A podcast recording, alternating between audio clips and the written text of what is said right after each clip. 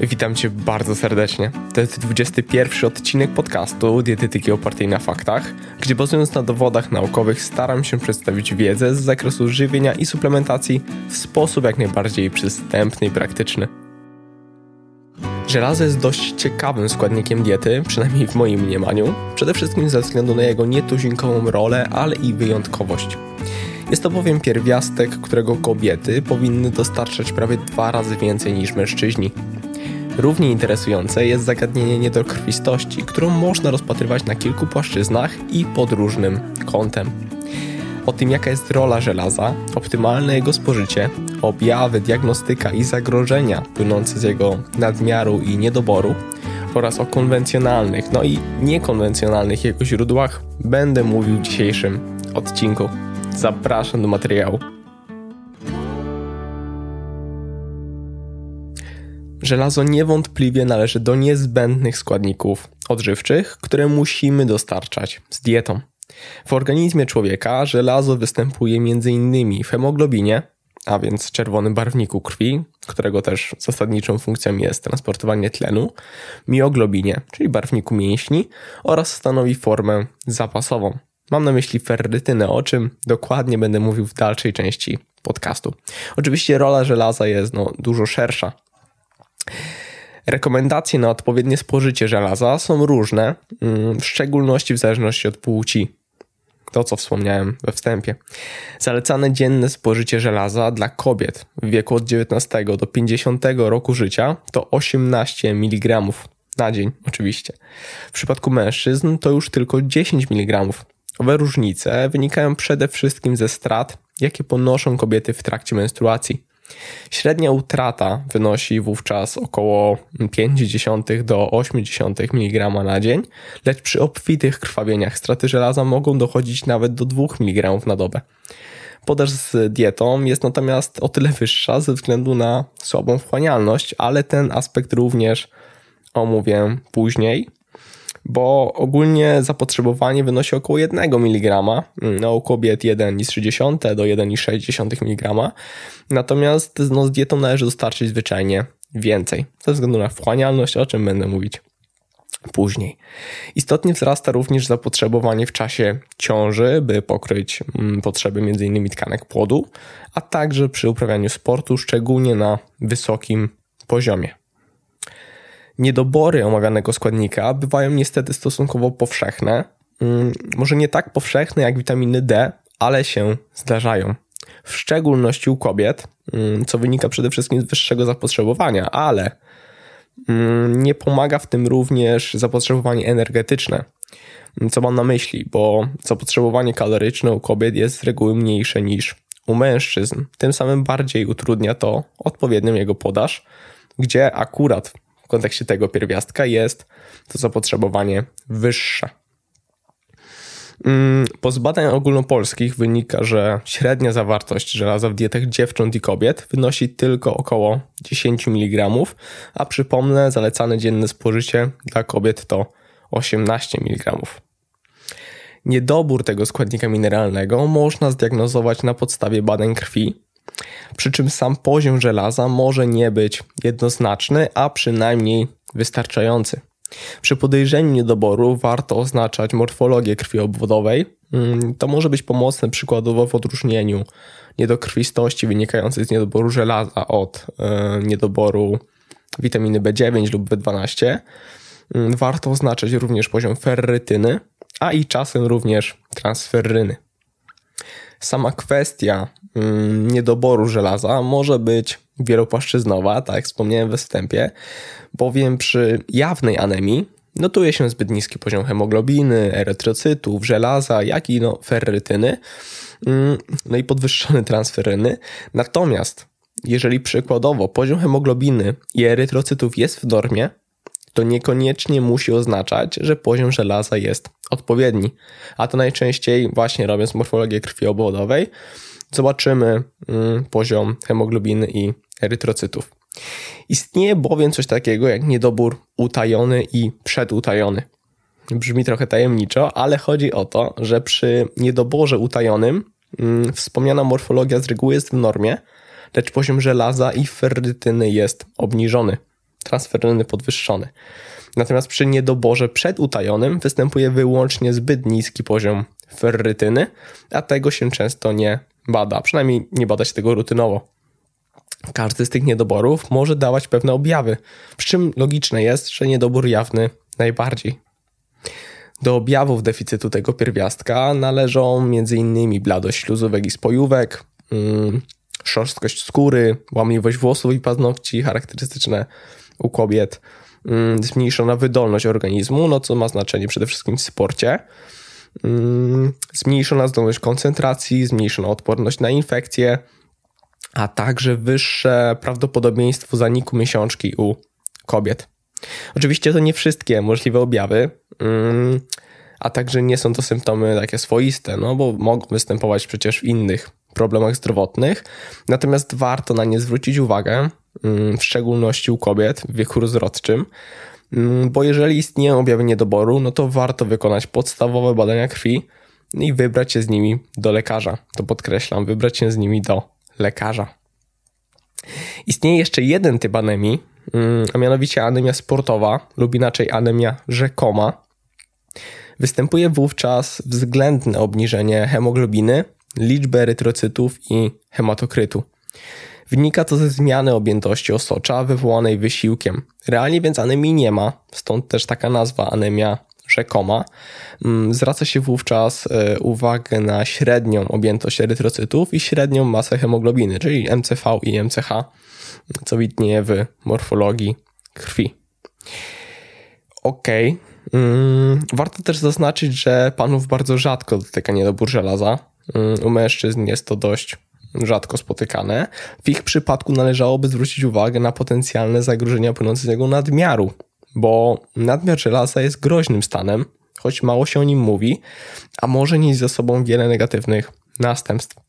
Najczęściej wynika z nieprzemyślanej suplementacji, no i przy dużej dawce e, też notuje się e, przy takim przesadzeniu z suplementacją, notuje się nudności, biegunkę i wymioty.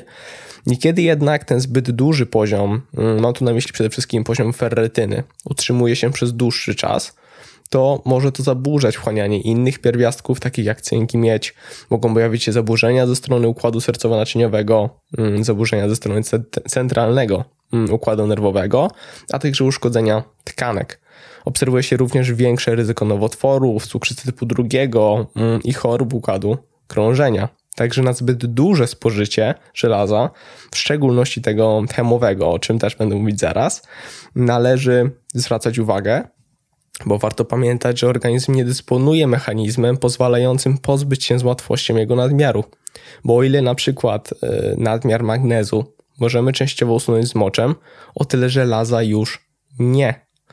W kontekście nadmiaru warto również wspomnieć o hemochromatozie, a więc przypadłości, w której notuje się znacznie zwiększone wchłanianie żelaza z przewodu pokarmowego, no bo taka jednostka chorobowa również istnieje i to warto wiedzieć.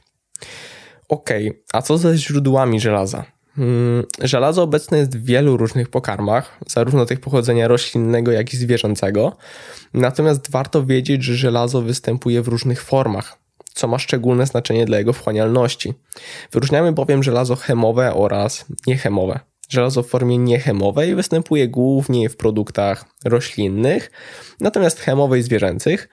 Hmm, no i najlepiej wchłanialne jest żelazo w postaci chemowej, występujące w mięsie w postaci hemoglobiny i mioglobiny. Mm, natomiast no jego wchłanialność wynosi nawet około 20%, więc to jest bardzo dużo. Niechemowe wchłania się natomiast o wiele słabiej, bo wynosi to około 2 do 5%. Ogólnie przyjmuje się, że w diecie mieszanej, czyli u osób wszystkożernych, mm, biodostępność żelaza wynosi średnio 10%. Wchłanialność żelaza zawartego w żywności uzależniona jest także od e, obecności innych związków i o tym warto pamiętać. Mm, bo przykładowo fityniany obecne w orzechach czy produktach zbożowych, wapń, głównie produkty mleczne, mm, kawa, herbata, błonnik, szczawiany, e, w który bogaty jest na przykład szczaw czy szpinak, mogą ograniczyć wchłanianie żelaza. Stan zapalny również może utrudniać jego wchłanianie przez wzrost wydzielania hepcydyny, mm, ale tu ważne jest działanie przyczynowe. Tymczasem witamina C, chociaż nie chodzi tu o suplementację witaminy e, C, bo wystarczą do tego bardzo małe dawki witaminy C, a więc na przykład warzywo, po prostu porcja warzyw, mm, białko zwierzęce, ogólnie przyjmuje się, że mięso, mm, czy alkohol, chociaż z tego raczej bym nie korzystał, może poprawić jego wchłanialność. Natomiast warto pamiętać, że wspomniane na początku rekomendowane wartości, czyli przypomnę 10 mg u mężczyzn i 18 mg u kobiet, biorą pod uwagę różnorodność źródeł i typową wchłanialność żelaza z diety. Pokarmami zasobnymi w żelazo są natomiast m.in. podroby, czerwone mięso, różnego rodzaju kasze, tofu czy rośliny strączkowe. Ok, i teraz przejdę do bardzo ważnej kwestii, którą chcę poruszyć w tym podcaście, mm, a mianowicie chodzi o suplementację, bo powinna ona dotyczyć wyłącznie osób z jednoznacznie stwierdzonym niedoborem żelaza i powinna być prowadzona pod kontrolą lekarza. Powtórzę jeszcze raz. Powinna ona dotyczyć no, wyłącznie osób, które mają jednoznacznie stwierdzony niedobór żelaza i powinna być prowadzona pod kontrolą lekarza bo nieprzemyślana suplementacja żelazem na własną rękę może okazać się niebezpieczna i o tym warto pamiętać, a niestety czasami ludzie suplementują multivitaminy, w których mm, nierzadko występuje żelazo, niekiedy nawet w niemałych ilościach i na to też warto uważać, ale w szczególności uczulam na preparaty żelaza, które ludzie niekiedy suplementują na własną rękę, mm, a mogą to robić na przykład w kontekście anemii sportowej, czyli taki sportowiec czasami, który zrobi sobie morfologię Mm, oczywiście sportowiec na wysokim poziomie, nie trenujący amatorsko, ale na wysokim poziomie e, zauważy, że może mieć obniżony na przykład poziom hemoglobiny i zacznie suplementować żelazo, co w tym przypadku jest anemią rzekomą, a nie anemią jawną i może to się skończyć no źle. Istnieją jeszcze alternatywne sposoby podaży żelaza, mm, może nie alternatywne, to złe słowo, ale co najmniej niekonwencjonalne. Mam tutaj na myśli trzy kwestie, a mianowicie gwoździe w jabłkach, żelazną rybkę i żeliwne garnki. Zacznę od gwoździ, bo jest to stosunkowo popularna metoda podaży żelaza, przynajmniej z tego co ja mm, obserwowałem i obserwuję. Mm, czy skuteczna? No w jednym z badań eksperymentalnych na szczurach wykazano, że stalowe gwoździe wbite w jabłko na 24 godziny prowadzą do wytworzenia związków żelaza, no, które są dla nich przyswajalne. No i to nawet nie małe ilości żelaza. Czy jest to jednak rozsądne? No cóż, gwoździe są ze stali, czyli ze stopu żelaza z węglem i domieszki innych substancji, no, które mogą być potencjalnie toksyczne lub dostarczone mm, w nieodpowiednim stopniu. No, gwoździe zwyczajnie nie są jadalne i nie znajdziemy w ich nie znajdziemy ich w sklepie spożywczym, więc to może być po prostu niebezpieczne i uważałbym na tego typu metody. Mm. Natomiast jeżeli chodzi o rybki i garnki żeliwne, no to to jest to e, czyste żelazo. Mm, jakby ktoś nie wiedział, to można w sieci zakupić coś takiego jak właśnie żelazna rybka, która jest czystego żelaza, no i można ją wrzucić do zup lub e, innych mm, potraw i realnie może to zwiększyć poziom żelaza spożywanym przez, nam, przez nas posiłku. Podobnie jest z przygotowywaniem potraw w żeliwnych garnkach, bo w jednym z badań eksperymentalnych zanotowano nawet, że wzrost zawartości żelaza w potrawach gotowanych w żeliwnych garnkach był od 12 do 44 razy większy. To jest bardzo dużo w porównaniu z potrawami gotowanymi w naczyniach aluminiowych. Nierzadko ludzie nawet czują ten metaliczny taki posmak, jedząc w takich mm, garnkach, przynajmniej przygotowując potrawy w takich garnkach. Jest to więc potencjalnie skuteczne, lecz co bardzo ważne i moim zdaniem dyskwalifikuje e, to mm, omówione metody, to to, że nie jesteśmy w stanie tego kontrolować. Kompletnie nie wiemy, jakie dawki żelaza przyjmujemy, co jest bardzo nieodpowiedzialne, o czym już mówiłem wcześniej w kontekście nadmiaru żelaza. Także, e, no ale ogólnie warto o tym pamiętać właśnie, jeżeli ktoś się boryka z nadmiarem, bo jeżeli ktoś boryka się z nadmiarem i korzysta z tych żeliwnych garnków, to może nieświadomie, może nieświadomie to robić, a może się okazać to mm, niebezpieczne. Także w przypadku potencjalnego nadmiaru żeliwne garnki nie będą dobrym pomysłem. Ok, dzisiaj w miarę krótko, lecz chyba treściwie. Mam nadzieję, że ten materiał był dla Ciebie mm, wartościowy, mój drogi słuchaczu. E, no i wyciągnąłeś z niego dużo wiedzy.